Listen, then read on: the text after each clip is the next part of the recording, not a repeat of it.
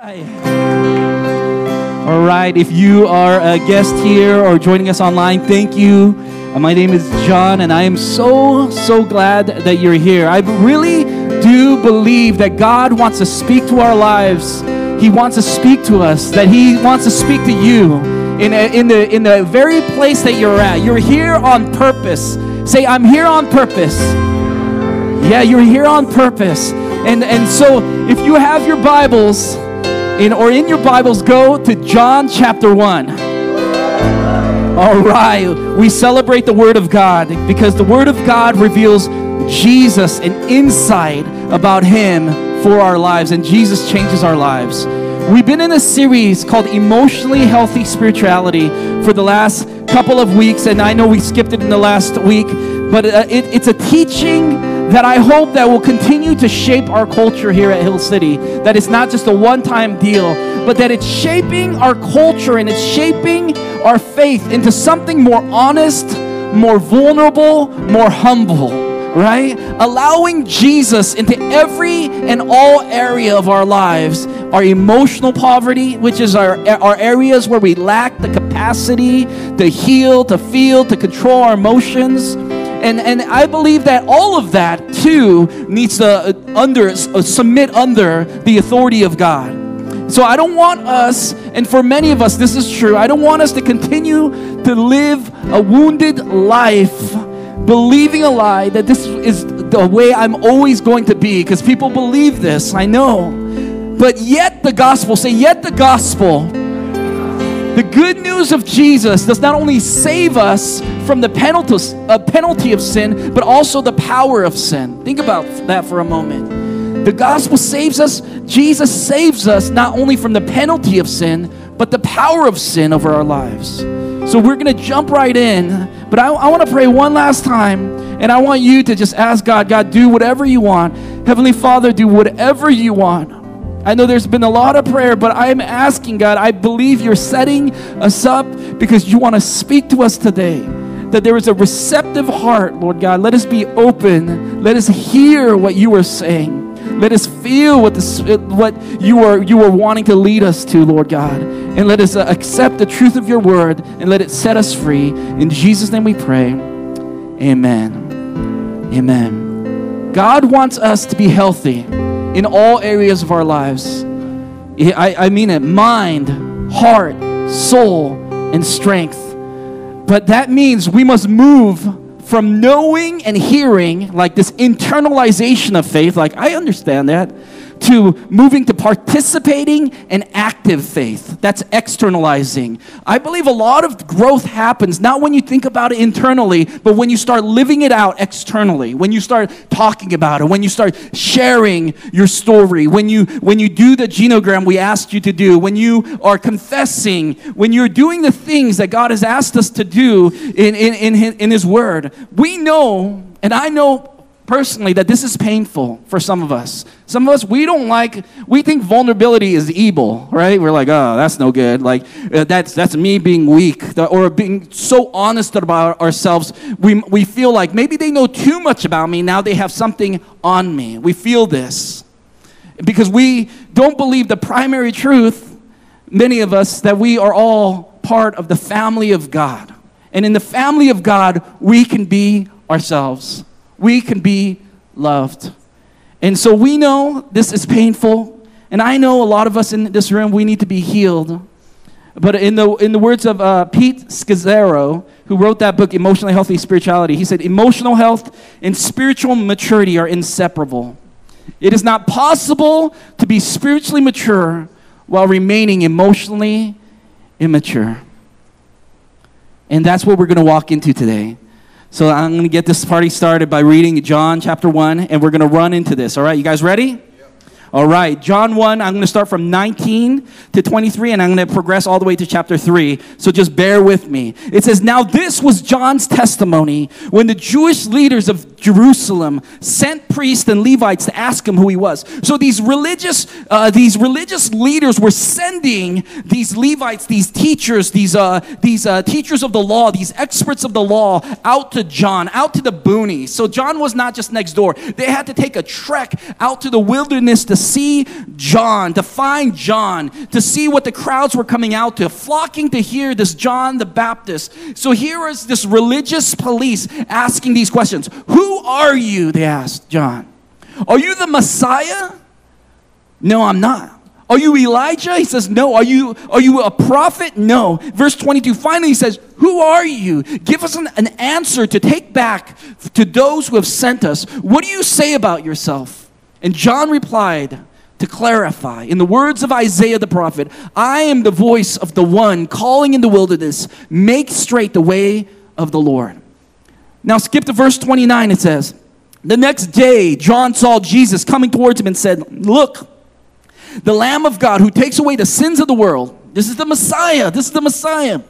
The one I've been talking about. This is the one I meant when I said a man comes after me has surpassed me because he was before me. That's a deep thought right there, all right? Verse 35 it says, Then the next day John was there again with two of his disciples. When he saw Jesus passing by, he said, Look, the Lamb of God. And when the disciples heard him say this, this is John's disciples, they followed Jesus. Don't miss that. John's disciples abandoned John to follow Jesus, right? And I know that sounds good. That's like, that's right, we follow Jesus. But how would that make John feel? How do you think he's feeling in that moment as people are starting to leave him? How do you think he feels emotionally? And now we go to chapter 3, and this is our, our, my, the main part here. Verse 25, it says this Now a discussion arose between some of John's disciples and a, and a Jew over purification. Verse 26, they came to John and said to him, Rabbi, he who was with you across the Jordan, this Jesus guy, to whom you bore witness, look, he's baptizing. He's doing what you're doing, and all is going to him. He's saying, Look, look. This Jesus, he's doing what you're doing. He's taking your job, he's taking your students, he's taking your crowd. What are you going to do about it? That is the question of John's disciples to him. So feel that tension that he's feeling because someone is kind of just replacing him, and John is losing out on what he is used to. And I love verse 27. John answered, A person can receive only what is given to them from heaven. This is the main thought. A person can only receive what is given to them from heaven. If you have your Bible and you like to underline stuff, underline that. Or if you have your little app, push the button and push the pink color. That's the one I use, all right? Verse 28 You yourselves bear witness that I said, I am not the Christ but I have been sent before him. The one who has the bride is the bridegroom. That's Jesus. The friend of the bridegroom is me, John, right? Who stands and hears this, this Jesus and rejoices greatly at the bridegroom's voice. Therefore, this joy of mine is now complete. He must increase, but I must decrease. That's the word of God. So rather, here's John and it could be easily a freak out moment, right? Someone is replacing you. That's how people are feeling. Someone is taking his students. And rather than freaking out, John celebrates Jesus. He says, My joy is complete. He must increase and I must decrease because John had great depth of knowing who God is and knowing who he was. Think about this. He knows who God is and he knows who he himself was. And now, how much do we really know ourselves? Like John. Think about John. He knows God and he knows himself deeply so that he can answer these questions very boldly and very on task, right? So I want you guys to kind of chew that cud. Just think about that. Do you know yourself? Is there self awareness in ourselves here today? So I want to give you a story of just some more insight about me. Last year, I began to have panic attacks. And I don't know about you, but I was pretty much ashamed of it. I was like, ugh. I remember first time telling some of my friends, like. I was at a meeting uh, with Paul Allen and Franco. I was like, man, I've been having panic attacks for the last month. Like every single day, I wake up with a pressure on my chest, shortness of breath. I mean, and like, like my, I feel like my arms are going numb. And I was like, this is crazy. Am I dying? I thought I was dying. I mean, I am 40 now, right? But this, I, I was like, what kind of person? I was asking myself, what kind of person has panic attacks? Me. Me, I do. I do. I, am that kind of person. And I haven't had them since I was a kid. So I was like really, really caught off guard. This, this pressure. So we went to this doc, we went to the doctor. And, and, and, and she said, my heart was good, my numbers were good, and, and, and she said I was very handsome and muscular. She didn't say, she didn't say any of that part. But she said, You're stressed out, John. You're stressed out and you're anxious. I'm like, Don't tell me I'm stressed out. Don't speak that over me. I didn't say that. No, I was like, You're right. But how can that be? I'm God's man. I'm doing God's work. I'm a professional Christian. Like, God, what am I, what's going on? I can do all things through Christ who strengthens me. You know, we say these taglines that really don't mean that, but we, we like to use it when they work, right? And we say things like, I'm limitless, but obviously not because of this pressure. And I'm, uh, I'm starting to like really stress out. And like many of you, I feel, I feel the pressure to succeed. I don't know if you're in this room and you feel this pressure to be someone else. Do you ever feel that pressure? Like, if I was them, then I would feel such and such. Fill in that blank, right? This pressure to succeed, this pressure to win, this pressure to uh, achieve. And I feel disappointed in me. And this is uh, God's honest truth. When I drive by certain places, like I'm driving by like Flatirons, I'm like, God bless that place, but not too much. You know, I don't know what I say. Like, uh, I, or, or like the Red Rocks, or I listen to like Tim Keller. I'm like, how? How do you speak this way? Or Matt Chandler, these people that I look up to or listen to. And I began to wonder. And, and, and someone in our group this morning said it Do I suck? Do I suck? Like, you know, what's going on with me, right? But, but like maybe, maybe, and I was like, maybe I do. But who cares? When you're dying, John, it doesn't even matter. See, I hit my limits. And maybe you feel like this today. Maybe you feel like you're hitting your limit. You're maxed out. You're anxious. You're under pressure. You're busy. You're overbooked. You're overwhelmed. And you continue, yet you continue to strive, strive, strive, strive. Because you don't know what else to do. Everyone around you is running at the, this crazy pace. And you try to shake it off and shake it off, but you, and, and you try to do what everyone else is doing. You're striving, you're going for it, you're busy all the while, your body, your emotions, your friends, your kids are telling you something has to change or you're going to break. For me, I have to listen to my body. Something, you're going to break. Today, maybe this message for you today is God speaking to you clearly that you have hit your limit. And like you, I know we still have so much to accomplish. When I look into my life and the things that need to be accomplished, there is so much to accomplish. And maybe this is unrealistic, magnified by our competitive personalities and our, and our, our heart, our, our culture to succeed and instigated by social media, right? I don't know about you. If you, uh, some, they say if you, if you, people who look at social media all the time, their happiness level actually goes down right?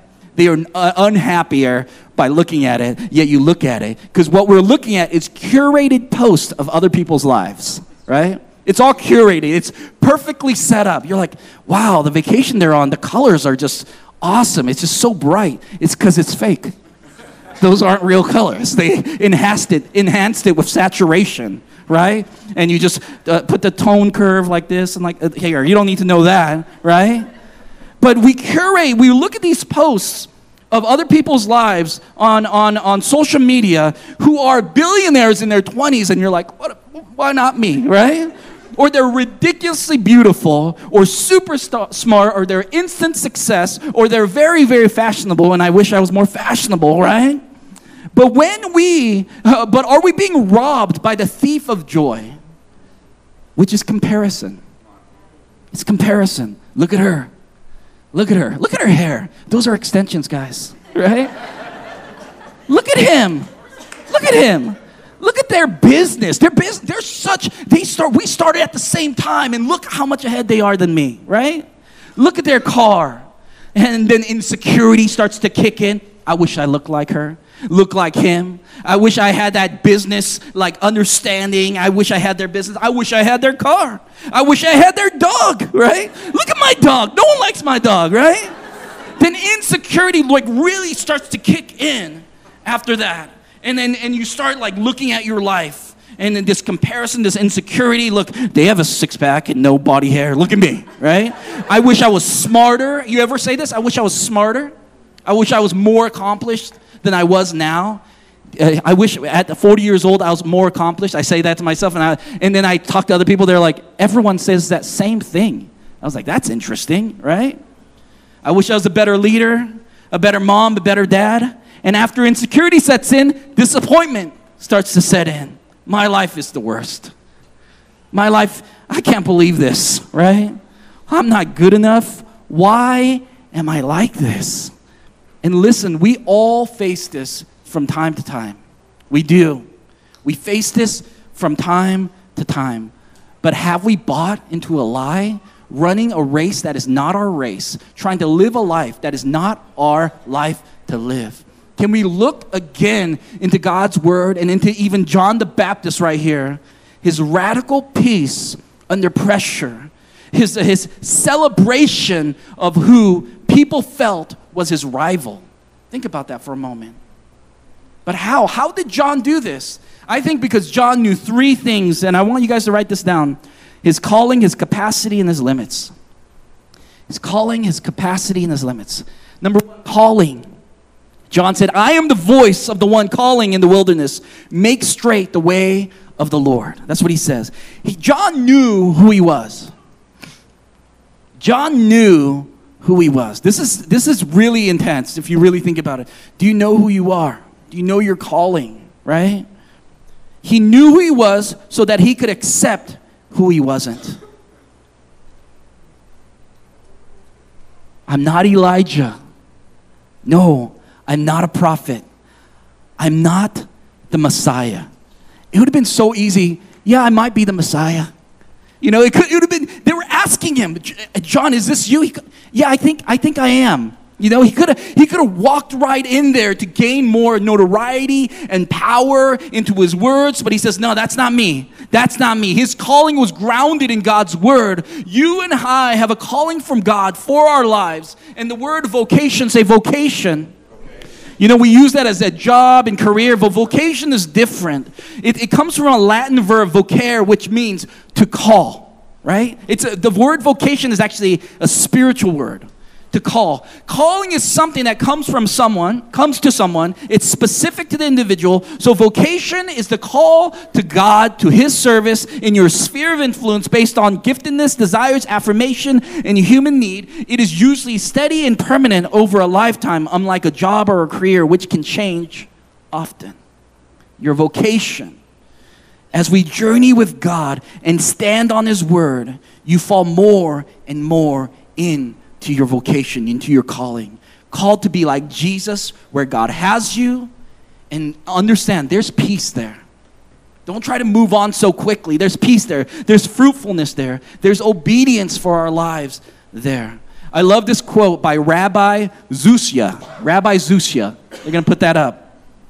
It says, In the coming world, they will ask not, in the coming world, they will not ask me, why were you not Moses? They will ask me, Why were you not Zusia?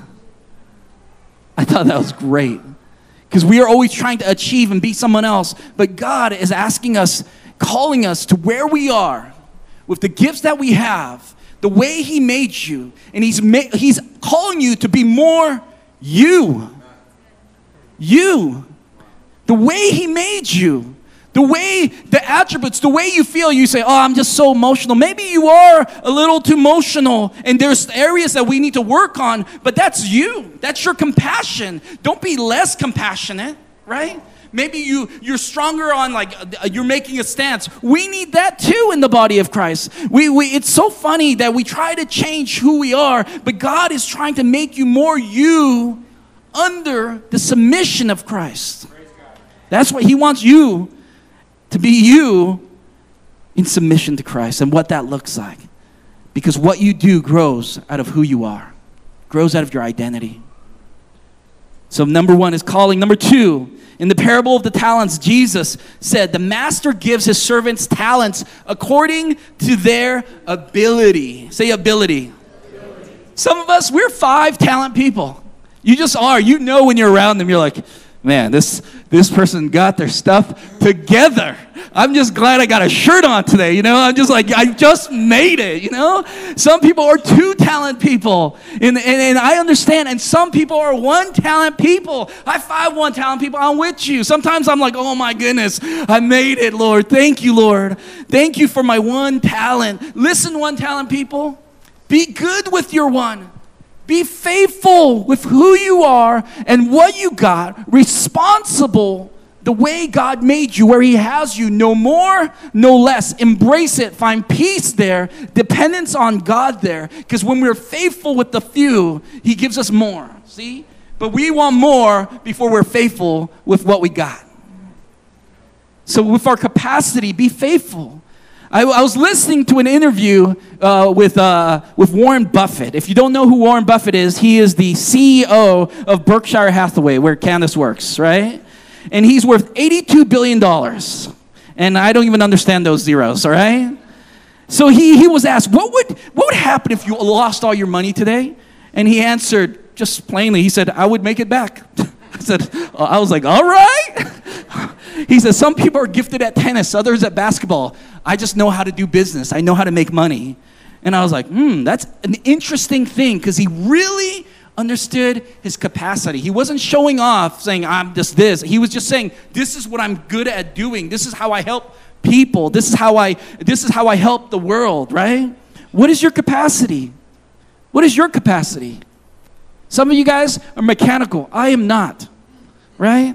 I am the guy who's constantly fixing his sprinkler system because I don't do things on time. Candace, don't shake your head. I call people. When someone says like, "I'll charge you 50 bucks," I'll be like 25 bucks. Then he'd be like 50 bucks. Sold, right? And just like, "Go, you got me again," because I am not that guy, right? Instead of downplaying your, your capacity, not what you're bad at, your capacity, things that you, you, you shine at, like, why don't you own that? Develop it. Your talents, your treasure, your time. Are you good managers of your capacity?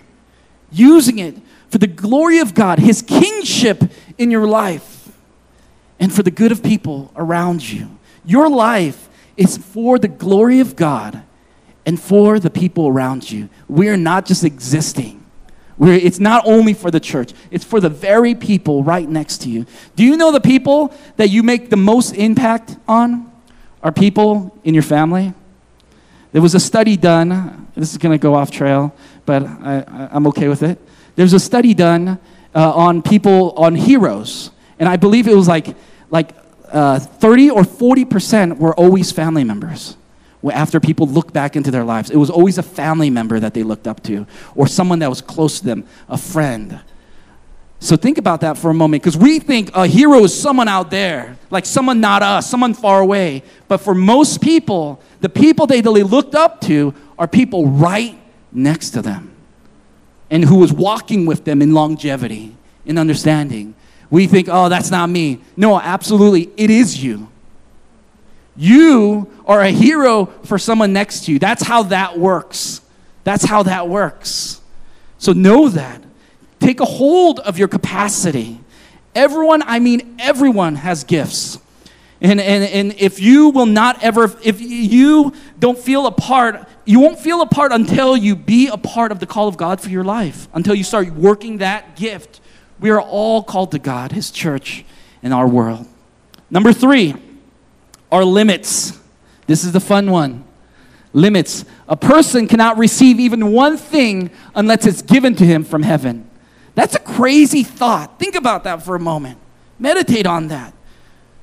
He has given us limits as a gift to be received. Say received. Yeah, receive that. Right? Our limits is something we should receive. Like, God, thank you. Thank you for my limits, right? If I'm going to be honest with you, right? You can't be anything you want to be, right?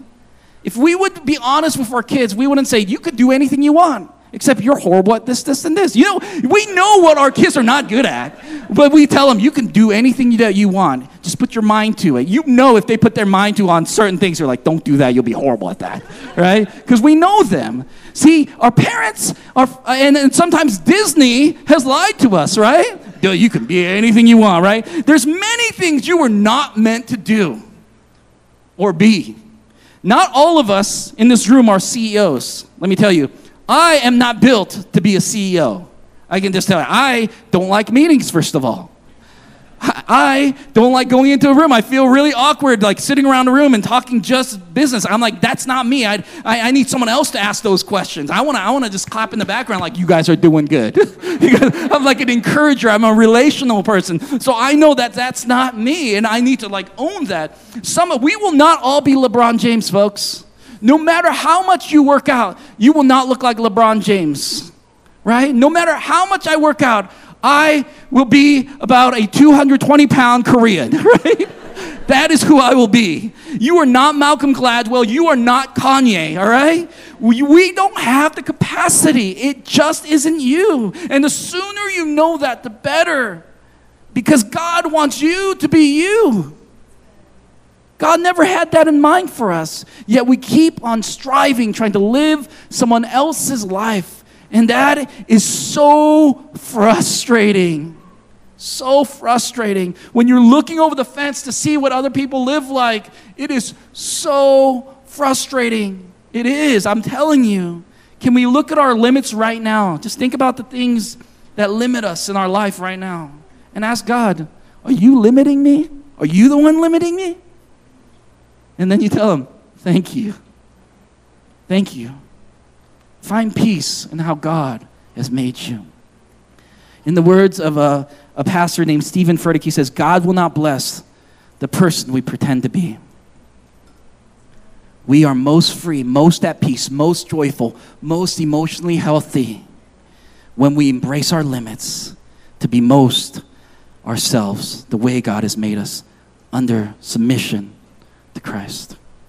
We must learn to discern our limitations. And here's some areas I want you to think about when discerning your limitations. Your personality, right?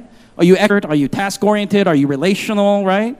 When do you feel the most full? You got to know this stuff about you. I know for me that I'm a creative, right? So I have to do creative things to feel full. So if I'm just going to meetings all the time, a month of that, I will just lose my mind. I will have to like like color something or go out into the wilderness or, or write poetry. I do weird stuff like that. But I need to. I know that about me. I know I have to develop photography. I need to do these things because that's how I'm made. And, and I'm a dreamer. Some of you guys are risk takers and you need to do it. Some of you guys are builders. You need to constantly build. Some of you guys are organizers. You got to organize the things I dream about, right? Because then it won't happen. We need each other, right?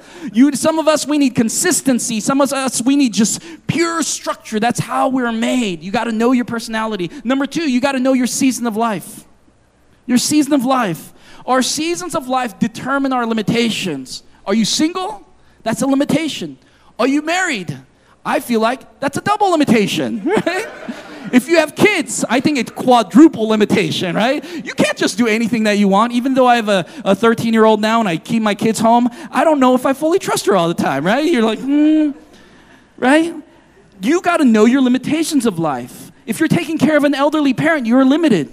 If you're starting school, you're limited. You can't do what everyone else is doing. If you're starting a business, you got to be focused. If you're in your retirement place and you need a new focus, you got to know your season and plan with that season in mind. Number three, your emotional, mental, physical capacities. And we kind of talked about that already. Some of you, you guys can handle a lot. You can have a big plate. Others of you, you just have a little bit and you're overwhelmed already. You got to know that. Some, some can deal with few relationships. Others of you have 30 BFFs. Like, I'm like, how do you, like, I, I asked Candace, how do you maintain relationship with so many people? I, if I send out a few, like even texts or calls, I, I am doing good. And then I have to go and have alone time with John. Like, I was, yeah, perfectly honest. Like, there was a crowd in the hall today, and I was sitting inside with Paul Thomas, and I was like, this is my safe space, talking to one person, because I that's how I feel. I feel like, like it, it makes me nervous for some reason. That's just who I am.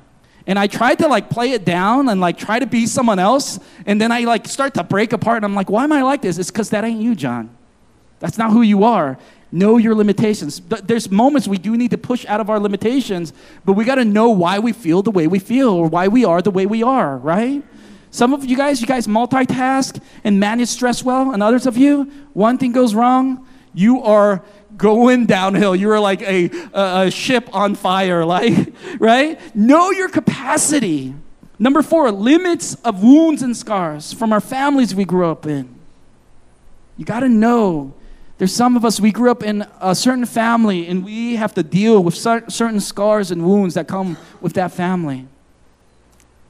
Generational sins we deal with, past experiences, divorces, relationships, hurts, pains, deaths.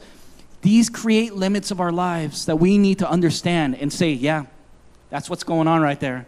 I shut people off because, boom, right there. I'm still not over that. And it's okay. We got to at least say, that's it right there. And we need to increase in some of our limits.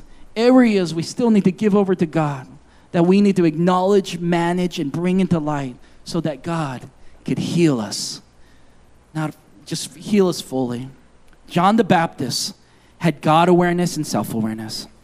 He saw his limits as gifts, he embraced them and he glorified God. I love that he says, Man, I'm celebrating Jesus. And when everyone was like, What are you going to do about it? He was like, You don't even know. I am so excited for what's going on right now. It's the, it was the wrong reaction. I bet everyone was like? What's going on with John? Is he that depressed? No. He understood who he was and who God was.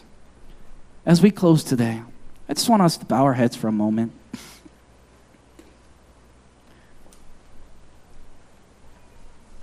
Where has God limited you right now?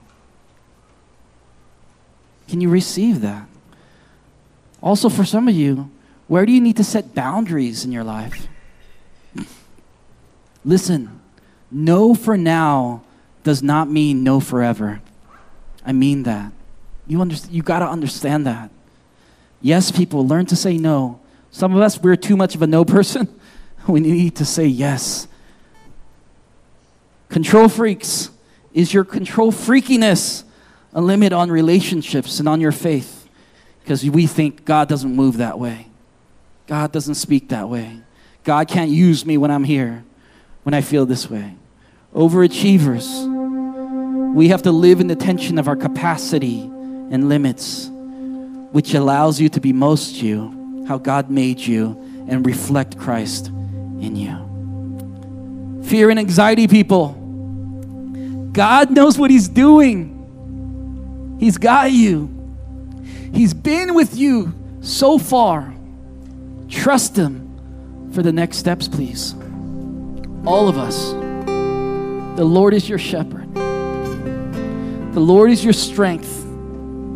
The Lord is before you, and the Lord goes behind you. The Lord is your God. The Lord is your banner. The Lord is your healer. Find rest there, encouragement there, maturity there. I mean that. Find rest in the Lord, hope in the Lord. John Stott, he wrote these words The essence of sin is man substituting himself for God.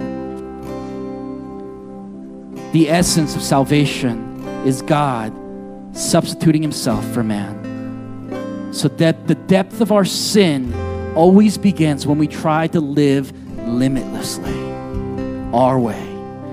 When we try to control everything, when we want to put everything, in, uh, put our input into everything that's going around us, when we're trying to play God.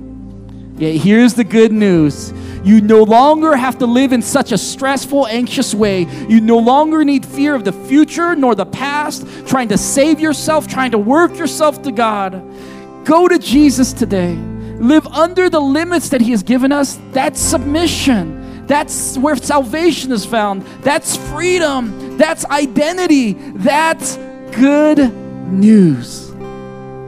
Thank you, Lord God.